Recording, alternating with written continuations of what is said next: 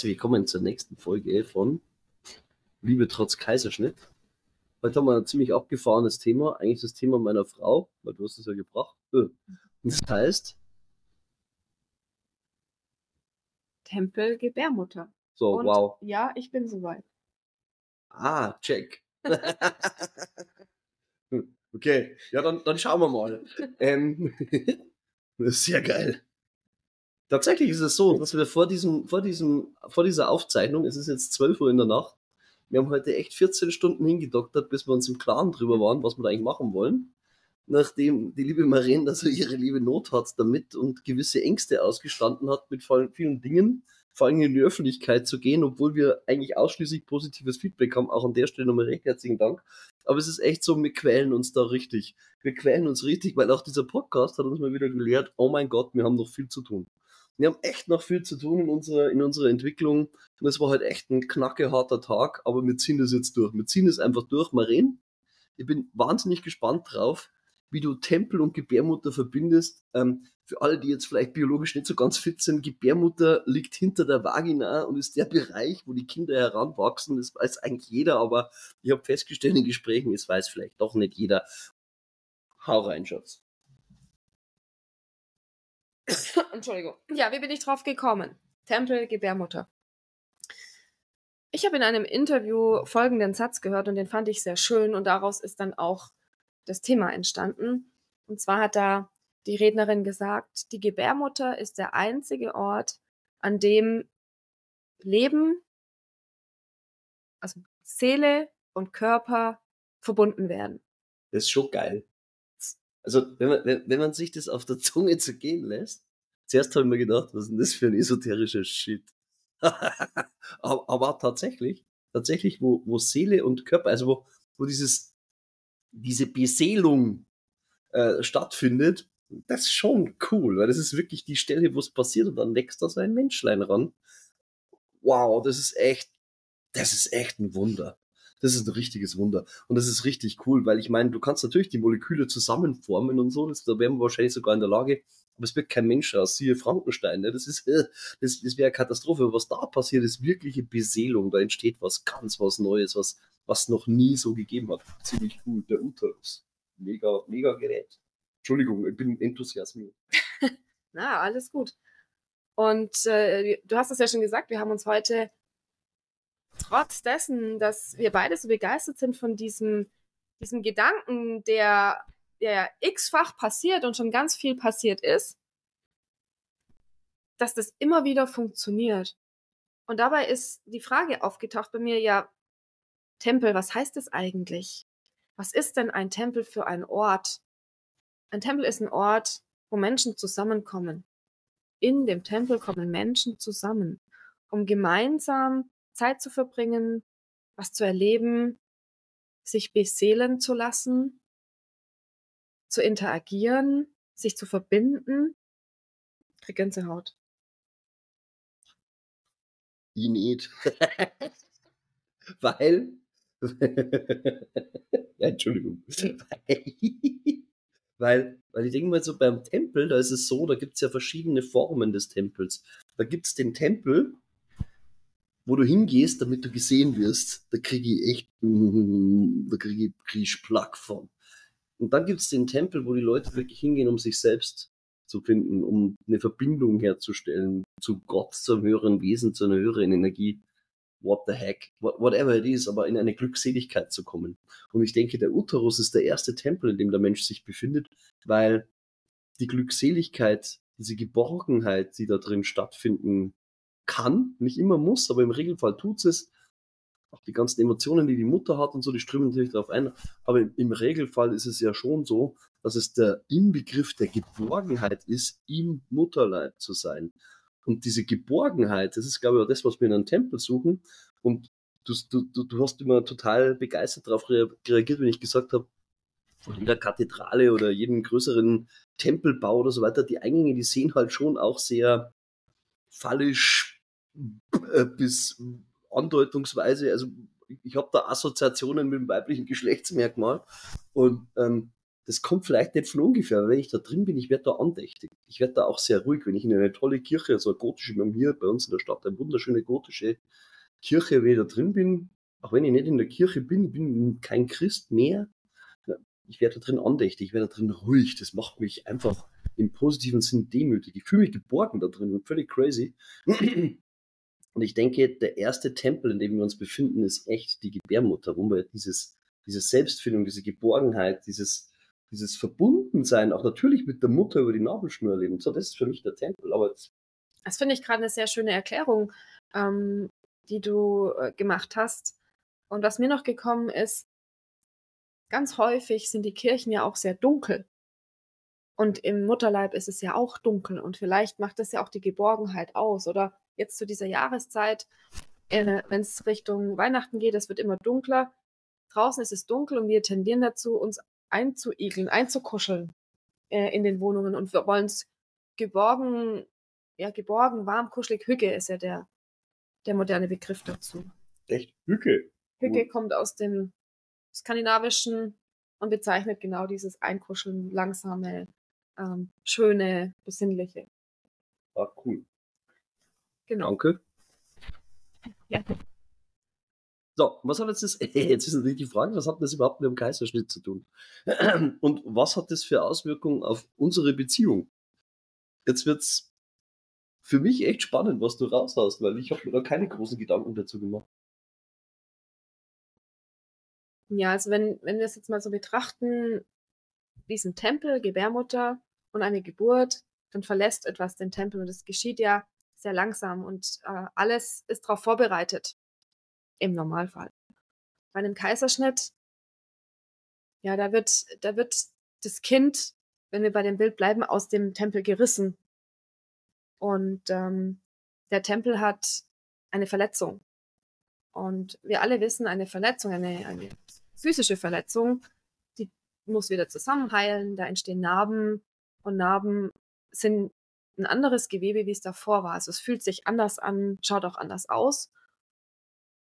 Und bei so einer Geburt und bei so einer Schwangerschaft, da passiert ja ganz viel auch auf der psychischen Ebene. Man fühlt sich anders, es passiert was. Ähm, man fühlt sich auch, oder kann, äh, als Frau kannst du dich auch fremdbestimmt fühlen oder mein Körper macht Dinge, das kannte ich davor nicht die ersten Tritte, was total schräg ist, dieses Leben in sich zu spüren, in, in dem sich bewegt und ich diese Bewegungen wahrnehme. Aber vielleicht habe ich auch Ängste, äh, Sorgen. Schaffe ich das alles mit dem Kind? Was kommt da auf mich zu? Ähm, und was da noch alles auf einen einströmt.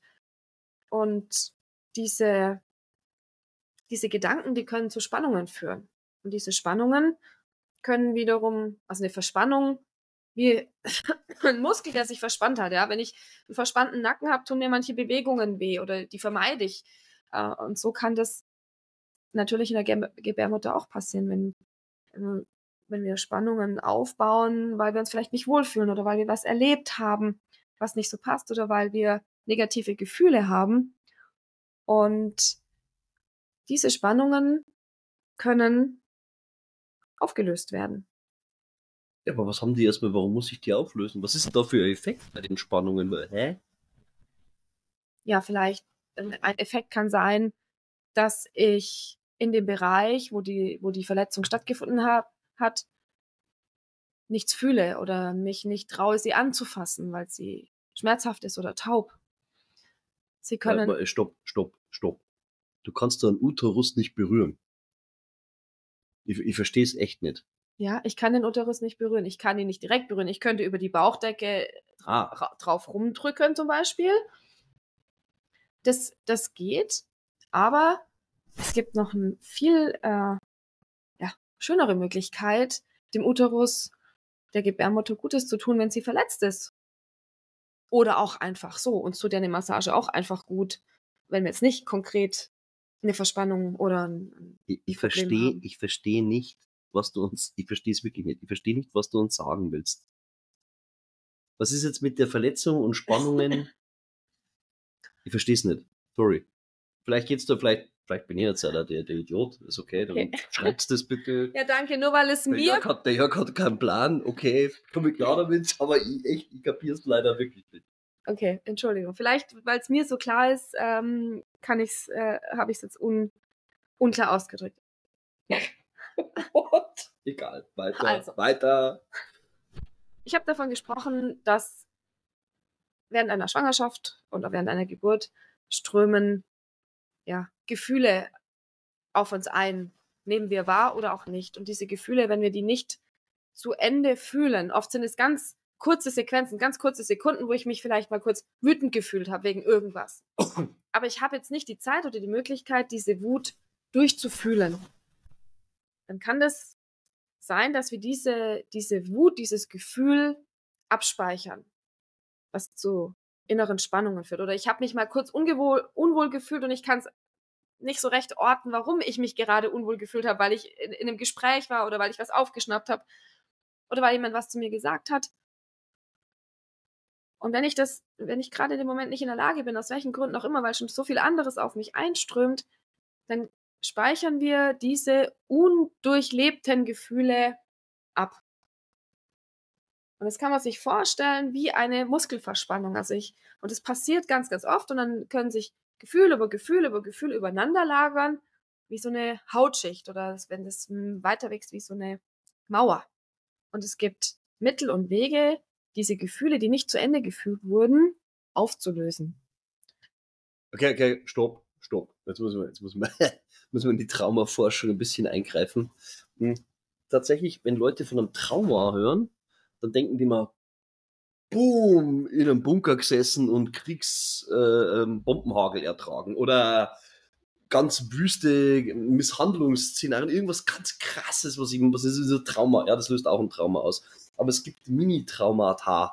Und diese Mini-Traumata, die können jegliche Form von Zurückweisung sein. Die können aber auch echt jede Form von schlechtem Gefühl, das du in dem Moment nicht durchfühlen konntest, sein. Also so der Klassiker, Indianer kennt keinen Schmerz, gell, der Bulli darf nicht zu Ende weinen. Das erzeugt Mini-Traumata. Dann sagt jeder, ja, habt ihr nicht so. Ja, okay. Ich glaube, so mini ist das gar nicht. Ja, äh, sagen wir mal, im Vergleich, im Vergleich zu ähm, äh, Todesangst, weil ihr in einem Bunker sitzt und die Bomben hageln darunter, ist das schon mini. Aber ja, es ist nicht auf die leichte Schulter zu nehmen, weil die Summe von, von die Summe der kleinen Traumata ist eine Geschichte, die irgendwann ein Fass zum Überlaufen bringen kann. Das ist auch der Grund, warum die Leute in, in einem mittleren oder höheren Erwachsenenalter irgendwann tendenziell psychisch mal in, in Labilitäten kommen. Zehn Prozent der Bevölkerung leiden an, an Depressionen. Und die kommen ja nicht einfach so, so schwupp, jetzt bin ich mal depressiv, und das ist ja Keimbildung, sondern den, der System fährt aus einer komplexen Welt von, von äh, Einflüssen nach unten. Und wer das noch nicht erlebt hat, ich kann es bloß in meiner eigenen Welt und ich glaube, ich werde immer als relativ starke Person wahrgenommen, aber ich habe das auch schon mehrfach erlebt und auf verschiedenste perfide Art und Weisen. Unsere Depression ist echt kein Spaß. Das ist wirklich kein Spaß. Da geht's ja richtig scheiße. Und dieses Sam, obwohl ich eine, ich habe eine tolle Kindheit gehabt, ich habe ein gutes Elternhaus, ich habe, also eigentlich gibt es keinen Grund von außen zu sagen, was hat er denn, der Bub? Aber diese Summe an Zurückweisungen, an Verletzungen, an, an Dingen, wo du privat, beruflich, in deinem Umfeld, wie auch immer, deine Gefühle nicht durchleben konntest, weil keine Zeit, weil gerade unpassend, weil du sie verstecken musstest, weil, weil, weil, bla bla bla. Gründe sind mannigfaltig.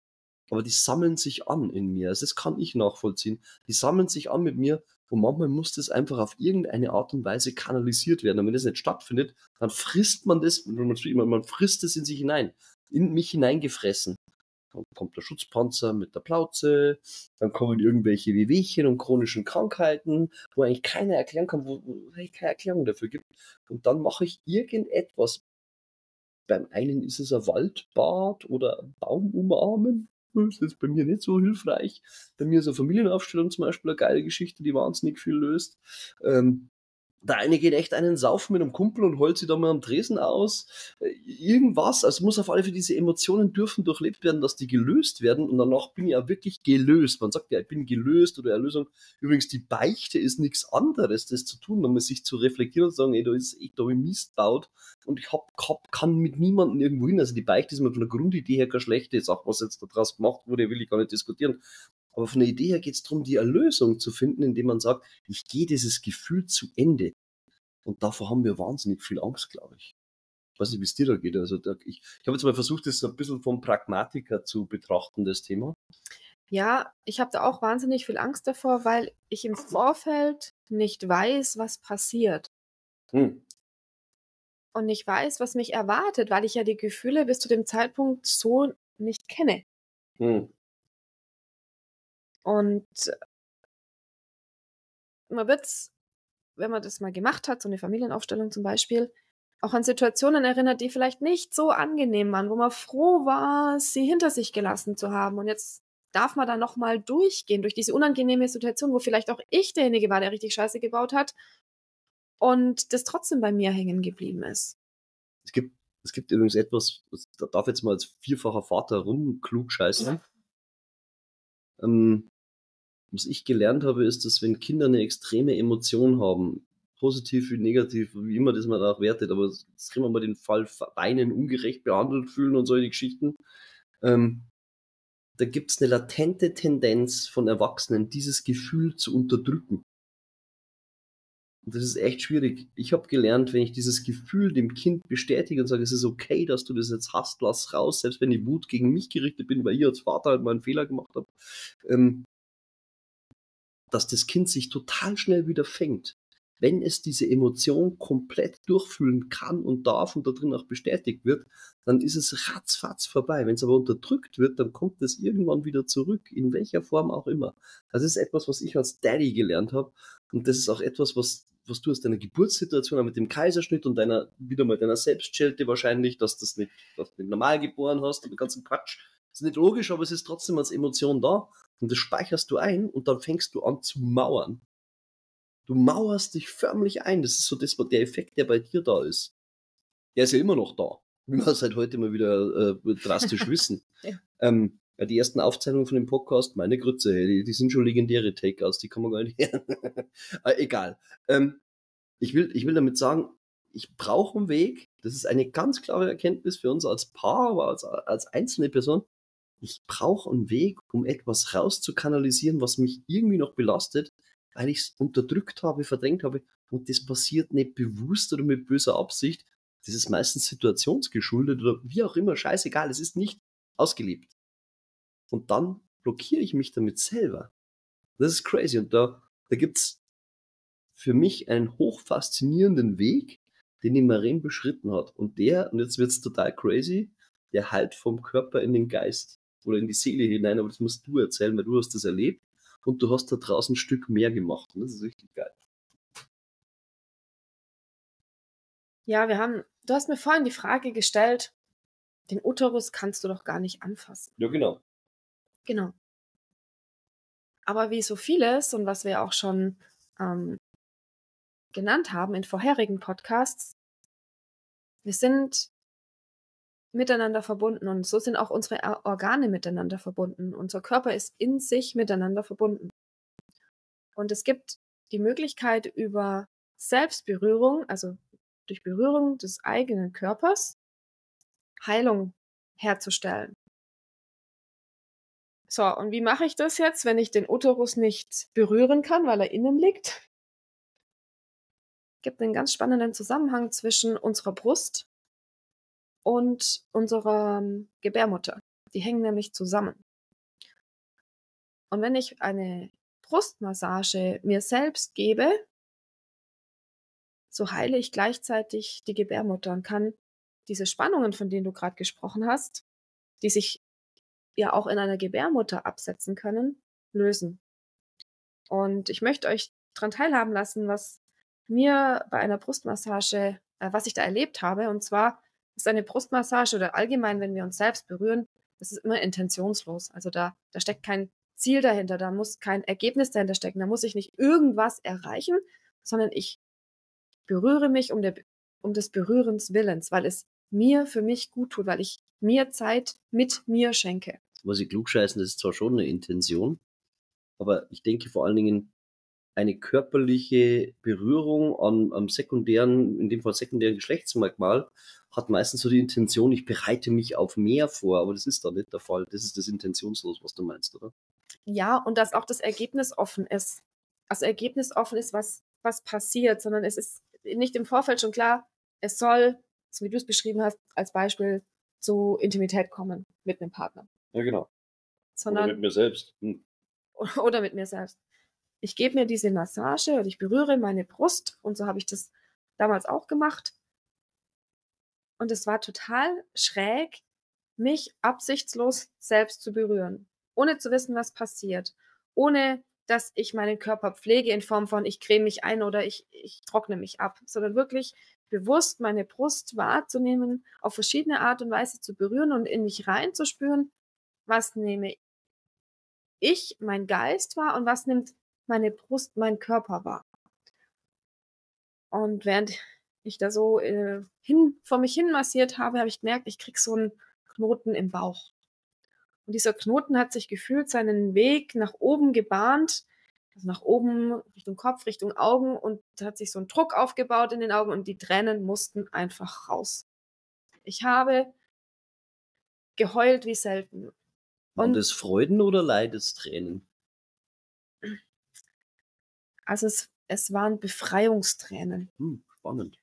Ich habe einfach gemerkt, in meinem Bauch hat sich was gesammelt, das musste raus, das musste weg. Das, das hat da nicht mehr hingepasst und ich habe einfach das Bedürfnis, tiefe Bedürfnis gehabt zu weinen und habe den Tränen dann auch freien Lauf gelassen. Und ich konnte, ich konnte nicht, also ich habe mich so ein bisschen auch beobachtet, ich konnte nicht sagen, warum ich jetzt im Detail weinen muss, sondern es tat einfach irrsinnig gut, loszulassen und diese Tränen rauszulassen. Die, eine Träne, die den Körper verlassen hat, die ist weg. Und dann habe ich mir vorgestellt, ein, ein, ein, Gefühl, eine Emotion, die jetzt raus muss, die ist damit rausgewaschen, die ist weg, die belastet mich nicht mehr. Erlöst. Erlöst, genau. Hm. Und genauso habe ich mich dann danach auch gefühlt. Ich war fix und fertig. Das ist natürlich auch sehr anstrengend. Kennt ja jeder, der weinen muss. Aber es war ja eine Befreiung ich habe mich danach leichter gefühlt, befreiter gefühlt,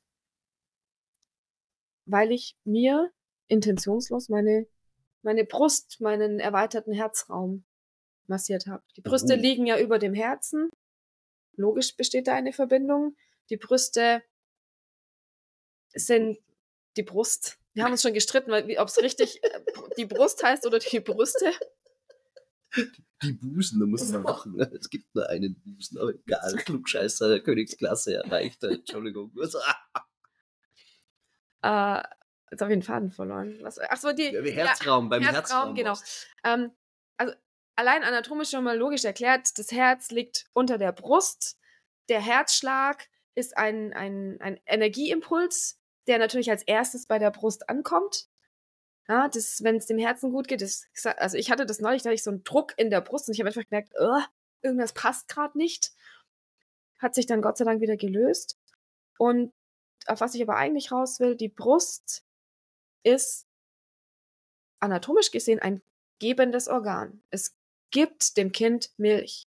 Es gibt Nähe und Gebor sie gibt Nähe und Geborgenheit. Sie gibt Zuneigung, sie gibt sie ist nah am Herzschlag, sie gibt. Entschuldigung, ich muss die bringen, sie bringt da optisch wahnsinnig viel. Sorry, das musste sein. Also billig, es tut mir leid. Du bist für die Auflockerung zuständig. oh ja, sorry. Egal, mach weiter, Schatz. Entschuldigung. Ja, und mit einer, also sie ist ein gebendes Organ und mit der einer Massage bekommt sie wieder was zurück. Das, was sie gibt, bekommt sie wieder zurück. So kann man sich das vielleicht auch ein bisschen vorstellen.